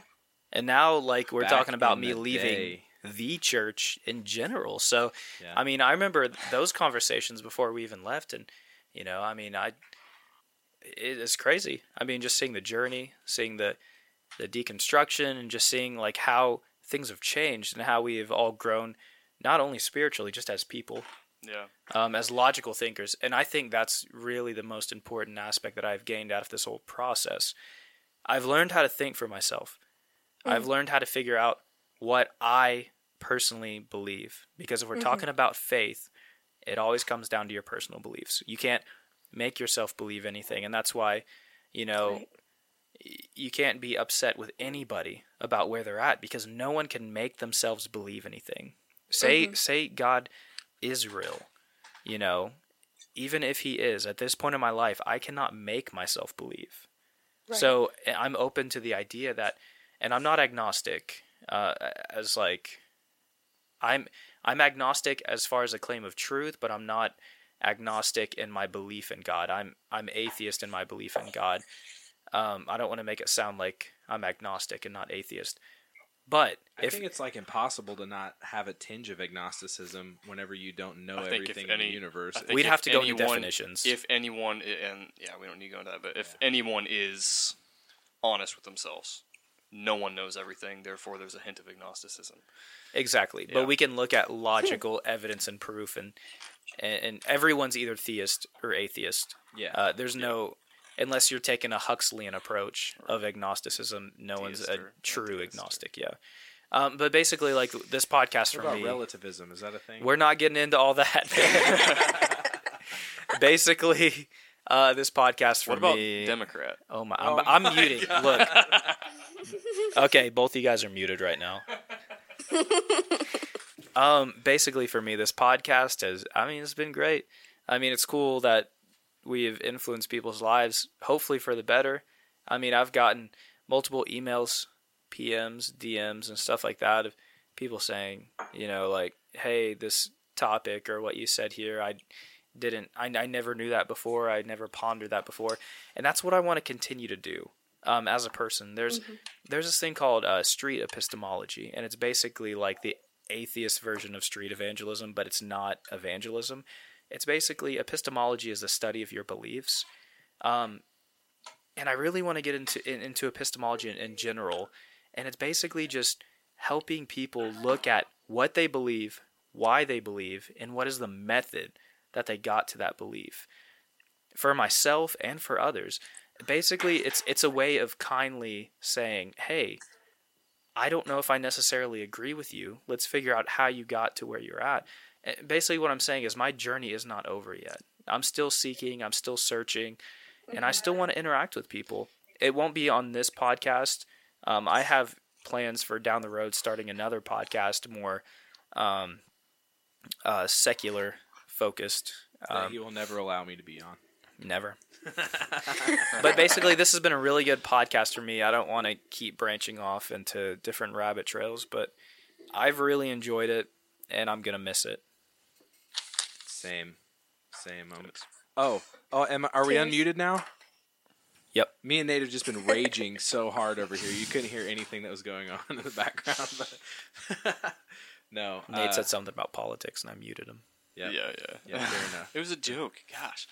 Did we did we all answer the question? Ben, thi- you I- did not I- answer it, did you? Or did you? I think yeah, I, I kind of did. I I trailed off of kind of agreeing with Alex that I the value of the podcast is that it's given the generation that will not cling to a gospel they haven't been given the opportunity Yeah, to yeah, yeah. evaluate. We Right. have opened the door for evaluation to happen so that I think genuine faith can happen.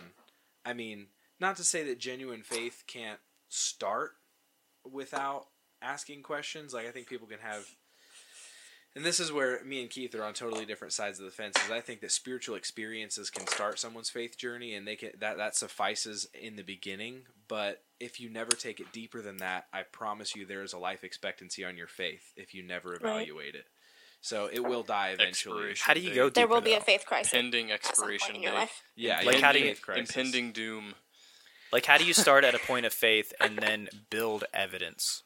Uh, I think it kind of ties back to what I was, how I was saying my worldview is constructed. Is that I think it starts in your emotions, and then if you don't ever take the step to start piling logical evidence up or trying to support your belief with logic, if you don't have something outside of your emotions that can support your beliefs, they will crumble eventually. Because as much as I would like to say that emotions I mean, I think emotions are the most powerful thing we experience in human existence.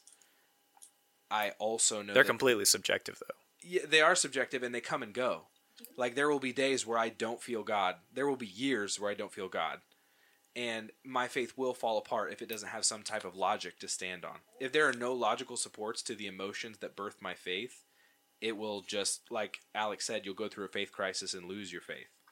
So, I guess my journey here is not just looking for logic that supports my emotional foundation for believing in God, uh, but also, I mean, in in the in the ascent of trying to support my beliefs logically, I could easily lose that same faith because the logic piles up as evidence against it, and it doesn't support it, and therefore my emotions aren't able to keep my faith going. If that makes sense, I don't know if Yeah. that made any sense. Yeah, I mean, there No, I that, feel ya. that would be a whole different conversation because I've got a lot of questions on that. Just like what is appropriate logic, you know, based moving Yeah. past emotions and stuff like that. And I'm sure we would we could have a hour long conversation. yeah about no that, and but- i mean there's a good reason in all my conversations with you that the the teeter totter of or scales of my faith that the god side isn't cratered into the earth over here as rock solid the only possibility for existence. It's it's not like that anymore because of the conversations I've had with you. There's so many tough questions that I don't have answers for that it creates that hint of agnosticism in me that I, I don't understand it and can't answer those questions. And that's what prompts me to research and seek. And I, I don't think I don't know my logic is prompting me to seek God not my emotions prompting me to seek God if that makes sense because I, I I would go as far as to say that it's revealing the agnosticism that already existed in you that you never knew was there. well I'm allowing it You're in, allo- you're allowing yourself to realize yeah and be it- honest instead with of yourself pushing that- down any doubt I had I'm allowing it to Uh, rise yeah. to the surface and evaluate it exactly. Yeah. Yeah. So yeah. I, I wouldn't say that I'm like, I mean, and I don't think like if God was in the room, I don't think that God would fault me for saying at this point in my life, I love truth. And because I love truth at this point in my life, I am not the most rock solid Christian on the face of the earth because I I, want to find truth, and until I do, I'm not going to give up on it. I do believe in God, and and the basis for that, I'm I'm willing to even say is subjective. I- I put a lot of value on subjective Same. experiences. Like Hmm. the, the the way that I view the world is unfortunately as as I would I would argue that everyone's view of the world is subjective to some level. Uh, because all you have is your perception. We all think differently. Yeah, all you have is your perception to evaluate the world that's around you. But the deep level of my being that reverberates off of my faith in God, Him being my Father, and all those other tenets of Christianity, the way that they resonate to my soul to evoke my emotions strongly enough that I would say that it's the reason that I exist is is that's the basis of my faith and I'm not afraid to say that it's subjectively based and Yeah. hopefully logically supported but Yeah. it very well may not be logically supported but I'm not going to say the basis of my faith is my logic it's emotionally based supported by logic up until this point until the logic is no longer sufficient and then the faith dies because I have to go back on my emotions Yeah, I would say yeah. There's two different ways because it's all based off reasoning and intellect. Um, so I would say like your reasoning is based off faith. The reasoning, the assumptions that you have come to as truth, your reasoning to the big issues of life are majorly based off faith, which is not a bad. I'm not saying that's wrong or not. yeah I'm just saying faith just- that is subjectively based in emotions Yeah. and feelings that I've and that's mm-hmm. just kind of where I get lost because I'm like, I, I don't know if I can, especially when we're talking objective truths and the Yeah. purpose of life itself, and like, yeah. Yeah, the path to finding objective truth isn't by looking through a subjective lens. yeah. Yeah, But not saying subject Not- not- subjectivity not, can't that, not have, that they Yeah. can't, not that they can't parallel one another. because even in Yeah. science, you you take subjectivity with ob- objectivity. yeah, yeah. right, I, I mean, I know that I'm reaching for things when I say say it like this, but it's really just where I'm at. yeah, Is sure. that No, and I'm not Those- dogging you at all. those You do your thing. whatever they are, chemicals in my brain or processes that we do or don't understand, have led me through faith to reverberate so powerfully that I would say I have felt the most alive as a human being in moments of subjective experiences that are faith based. And that does not hold up in science class i- Right. at all. But that's fine with me because That's why I said apologetics bullshit because I Yeah. if there is a god, like I don't think you can logically prove him and his existence. no, you, like I just you can't. You don't can't. think. Yeah, I mean, So- there there may be side supporting arguments that are like, I guess that makes sense. It's not completely unreasonable to believe, but they aren't they aren't reasons for someone to devote their life for something. Yeah, The- the and I'm o- logical I'm okay with faith claims. I'm totally okay with that. But um, like you were saying, Alex, the the apologetics, uh, you know, Will, William Lane Craig and guys like that, um, not necessarily uh, uh, guys like you were talking about who are like just Dan the- Wallace Dan Wallace. He's just a like a biblical in, interpretator. He's Yeah. not necessarily like an apologist, interpretator. uh, apologist, Titer. Interpretator. Interpretator. interpreter, whatever. he, li- he lived in West Virginia for a interpretator. minute. Uh, but but basically, like I, I watched uh, this debate. It was uh, Chris, Christopher Hitchens and Frank Turek. If Yeah. if you guys know who Frank Turek is, yeah, yeah, yeah. Blah! like one step up from Ray Comfort. That's so hilarious, dude. It's so I love the melting pot that is my friend group because these guys, and they're like Frank Turek, ugh, vomit. As soon as the words Frank Turek happen on this podcast, I know there's so many people listening that were like, "Yeah, that's my oh." They don't like him. Oh, I love that. What do you mean you don't like Frank Turek? What's Yeah. wrong with you guys? no, Yeah. Frank Turek went through his entire Surge, Cosmos, all these acronyms he went through talking about the second law of thermodynamics, which I can break down every one of these arguments, and maybe that'll be a separate podcast yeah, for that. please. For the love We're talking of about the second law of this- is a send off to the podcast, not a dissertation. the the, the ontolog- ontological, cosmological, Oh. teleological, all Here these different arguments. Here- here And go. I won't go into all of them, but basically he went through all of these and Christopher Hitchens gets up and he's like, "Congratulations, but at best all you did was just prove that deism is true and that there is a divine creator behind everything. You did nothing to show that Jesus rose from the dead, that miracles happen, that prayers mm-hmm. get answered. Like apologetics doesn't solve shit. It doesn't No. answer anything. It says, "Oh, well, the universe is complex and someone had to make it." That's basically what it boils down to. It doesn't answer anything. It's it's Welcome to my brain. apologetics is ad hoc reasoning that says, "Oh, everything's too complicated. There's no way that because our monkey brains can't contemplate it, then God." And I'm okay with faith claims. That's why I'm saying I'm not I'm not going against religion in general right now. Yeah. I'm saying that I'm okay with faith claims of people saying, "I felt this. I know God spoke to me." Because I've had moments where I thought that that I had that too, and those are still things that I have to weigh through. But um, I think there's a lot of cognitive things involved with that, and a lot of the brain we don't understand. But the whole apologetic side of it, I mean, I agree with you, Alex. I think it's complete bullshit. I mean, there's just no way to scientifically prove God. You can't. And- and You cannot. re- religion is not a battle that will ever.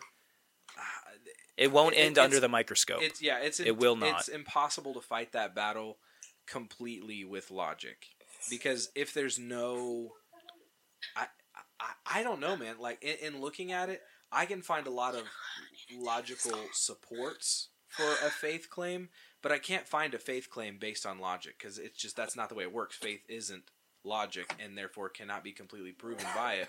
You have to have some amount of subjectivity in there. And I don't know, that's where I am. I think I think I might value emotions maybe more than I should. But That's what it is. but I mean. right now, those emotions are like I said, the thing that makes me feel alive. Like the the most. And and, and that sounds completely ridiculous and baseless to every atheist and that's totally fine with me. But I think it, there's something to be said for how deeply and powerful uh, that reverberates into the roots of who I am as a person. And I haven't I haven't, like Keith said, found that stone cold evidence that says there's no way this is possible because it's just evidence. You know what I mean? Yeah. So I've said So- that three times now, so we could probably get off this merry-go-round.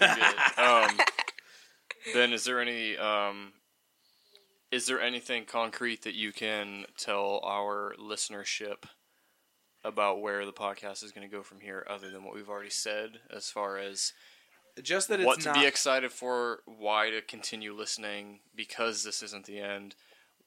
Is there anything concrete that you can say is going to be happening, or do we Uh, need to leave people on a little bit of a oh, there, there's cliffhanger? there's a huge cliff to hang off of. Okay. But I will say this: is that the podcast is not going to end uh, at this point. I do have plans to continue the podcast. There's a lot of stuff that needs to happen for it to continue.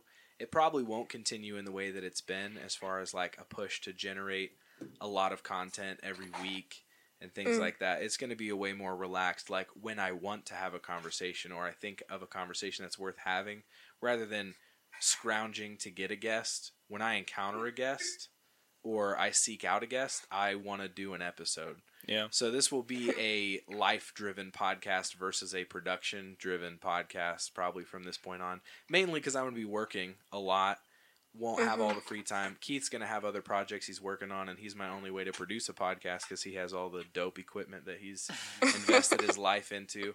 So, as much as possible, I mean, I would love for the community and the idea, uh, really ideals and community of this podcast to continue with the same fervor. That Facebook group, all the social media is still going to be up. That's still going to be content I'm yeah, updating. and me and Nate, me and Nate are still going to be involved in that. I still, I'm, I still want to stay in the group, Yeah. stuff like that. Um, yeah, but yeah, I, mean, I still on think. I think uh, maybe because of time constraints, more activity will be directed towards social media because it's really easy to post on Twitter and Right. uh, Facebook, but it's kind of difficult to get a podcast episode together. But um, I am going to look into um, continuing the podcast in almost the same fashion that it's been. Uh, it's just it's going to be the things that I find interesting, like like an idea Dragon that Ball I have. Z and pizza. Well, I mean, yeah, I that's a separate podcast, but uh, like for example, I have a friend that I've talked to a lot, Facebook. Um, I don't know if you guys have seen him. I don't know if he's in the Pilgrims and Prodigals group. Do you know who Will McIntosh is? You ever seen him commented on? Little my Macintosh, never heard of him. uh, what he's he's an atheist who's a really super like Hell s- yeah. same kind of uh, type of guy. Hell yeah. same type of guy as us who's like I love to respectfully disagree. Hell yeah. Go atheist. Just Yeah. kidding. So I, I just something that's on the plate, maybe now, maybe next month. But I kind of want to have a conversation about like, Hey, I'll jump in on that one. yeah, fair enough. Well, Keith, I don't know, man. It, Personal invite. yeah, Two v one.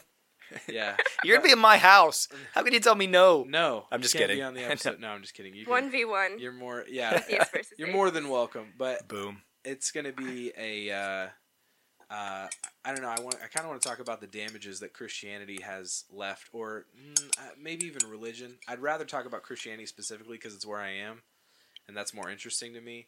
Is how has Christianity damaged human That's history? such a subjective view, Ben. You just listen to you. Yeah, you, Oh, you what I I'm just just told you that I'm I like kidding. I know, I subjectivity. know. You moral relative. I'm not Relativist. relativist. Relativist. I'm just 100 listen. percent You just idealist listen. To a fault. Wow, No, you're a kidding. I'm a nihilist. heckler. I'm sorry. Yeah, Help. everything's meaningless. No, I want to talk about the damage. Ben, the Christian nihilist the, over here. The damage that Christianity has fight, done fight. to history versus the damage that atheism has done to history. And I already know how that's going to boil down is that only crazy, insane atheists have damaged history, and only crazy, insane Christians have damaged history, and everything else is pretty good. But I still want to have the conversation. What? I, I, I okay. Nate disagrees with that. No. No, potentially. I, we. It's another conversation. I preemptively nodded. I I'm didn't going. Think about I'm not that. going with that. Oh, okay. Well, that's that's. I mean, It's fine. whatever, bro. You want to be on the episode or not? You want Yeah, you in this podcast or what? Okay, so so so there's not so there's nothing another- concrete. There's nothing concrete that we can tell our listeners, and that's cool because cliffhangers are awesome, and every TV series does that at the end of uh, But the podcast will continue certain series, um, certain seasons in a it. different form. Can't talk. Yes, in a different form. Awesome. What a what a Well- what a different episode than we planned on having. But very much. great But it was it was it was very organic. It was very free range. It- I liked it. Welcome to Pilgrims and Prodigals, where we start with one idea and finish with complete like what WTF just happened. Yeah. For sure. this is awesome, Alex. Thank you for agreeing to be on. Yeah. It was a um, Thanks for that ten minute interview. awesome pleasure. yeah, you- no problem. Anytime, guys. Ten minutes. No big Sweet. deal. Cool. Yeah. No, love your guys' perspectives. Thanks for having me. Hey, no It problem. fun. It was it was a pleasure Anytime. having you on. Yep. Well, Have a good you'll night. Hopefully, we didn't uh, ruin any plans of yours. Nah, Sounds like you're having a tea just been party in eating there. tacos and drinking wine. Drinking wine. there you go. Tacos and wine. I mean, that sounds like the life. Homemade Sinner. tacos or Taco Bell tacos? Tis the life. Homemade tacos or Taco Bell tacos?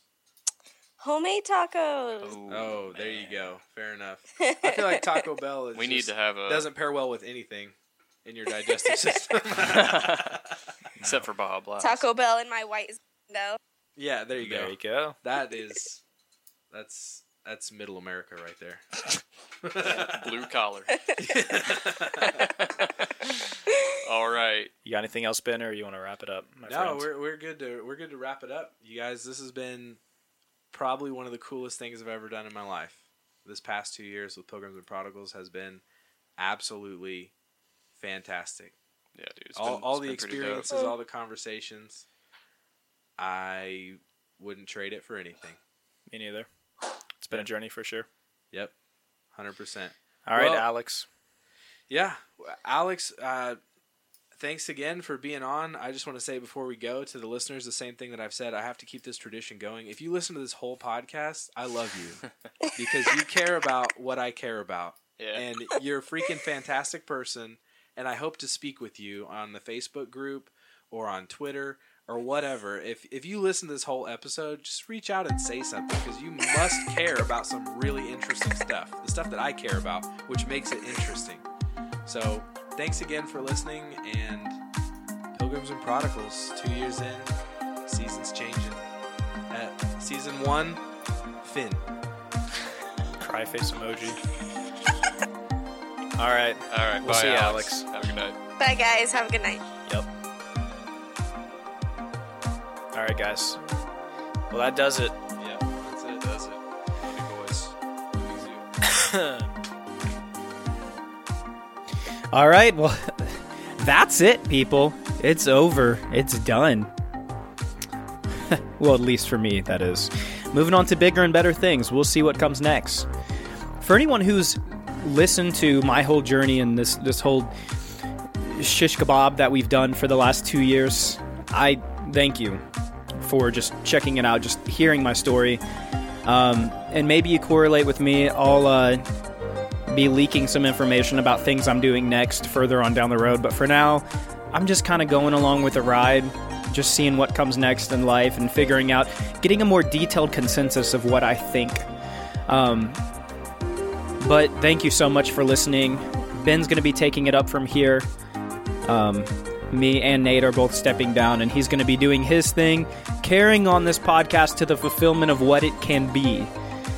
So if you're excited for that, go subscribe, go do all the things on iTunes and Stitcher and Google Play and all of that stuff. And thank you so much for supporting us and for listening to us. And with that, I give you adieu. This is Keith. Out.